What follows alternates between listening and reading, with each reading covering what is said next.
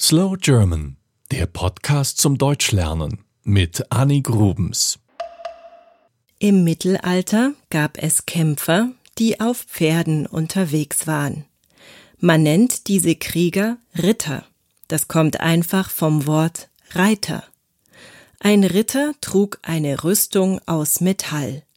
Sie sollte ihn bei Kämpfen vor Verletzungen schützen. Manchmal trug sogar sein Pferd eine Rüstung. Und weil es ganz schön kompliziert war, so eine Rüstung an und auszuziehen, war der Ritter selten allein. Meistens hatte er einen Knappen dabei. Das war ein Knecht, also so eine Art Diener. Nun klingt es so, als wären Ritter arme Soldaten gewesen. Das war aber gar nicht so. Ritter waren reiche Menschen. Sie mussten sich selber ihre Pferde kaufen, ebenso die Ausrüstung und die Waffen, und ihre Knappen mussten auch entlohnt werden. Die Ritter hatten meist eigene Ländereien, um die sie sich kümmerten. Es war auch so, dass die Herrscher der Zeit manche Männer zu Rittern schlagen konnten.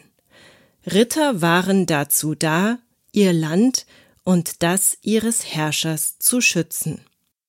Denn das Mittelalter war eine Zeit, in der man nicht sehr sicher lebte. Gruppen aus anderen Völkern versuchten, Länder zu erobern oder auszurauben. Das waren zum Beispiel die Wikinger. Dagegen versuchte man sich zu schützen. Ein normaler Soldat war immer noch zu Fuß unterwegs und damit leicht zu besiegen. Die Ritter dagegen waren auf ihren Pferden und in ihren Rüstungen mächtige Gegner. Wenn Rittern gerade langweilig war, veranstalteten sie Ritterturniere. Das waren Wettkämpfe, in denen die Ritter gegeneinander kämpften, um zu sehen, wer der stärkste oder beste Ritter war. Diese Wettkämpfe waren ein großes Spektakel, zu dem viele Zuschauer aus dem ganzen Land kamen. Ritter hatten lange Lanzen, also Holzwaffen, mit denen sie andere Reiter vom Pferd zu stoßen versuchten. Damit nicht jeder Ritter alleine vor sich hinkämpfte, gab es Ritterorden. Das waren Vereinigungen von Rittern. Das Ende der Ritter kam übrigens daher, dass zwei neue Waffen erfunden wurden die Armbrust und der Langbogen. Mit diesen Waffen konnte man Pfeile abschießen. Und diese Pfeile hatten dann so eine Wucht, dass sie sogar durch Eisenrüstungen durchgingen. Dennoch wird die Zeit der Ritter heute nicht vergessen.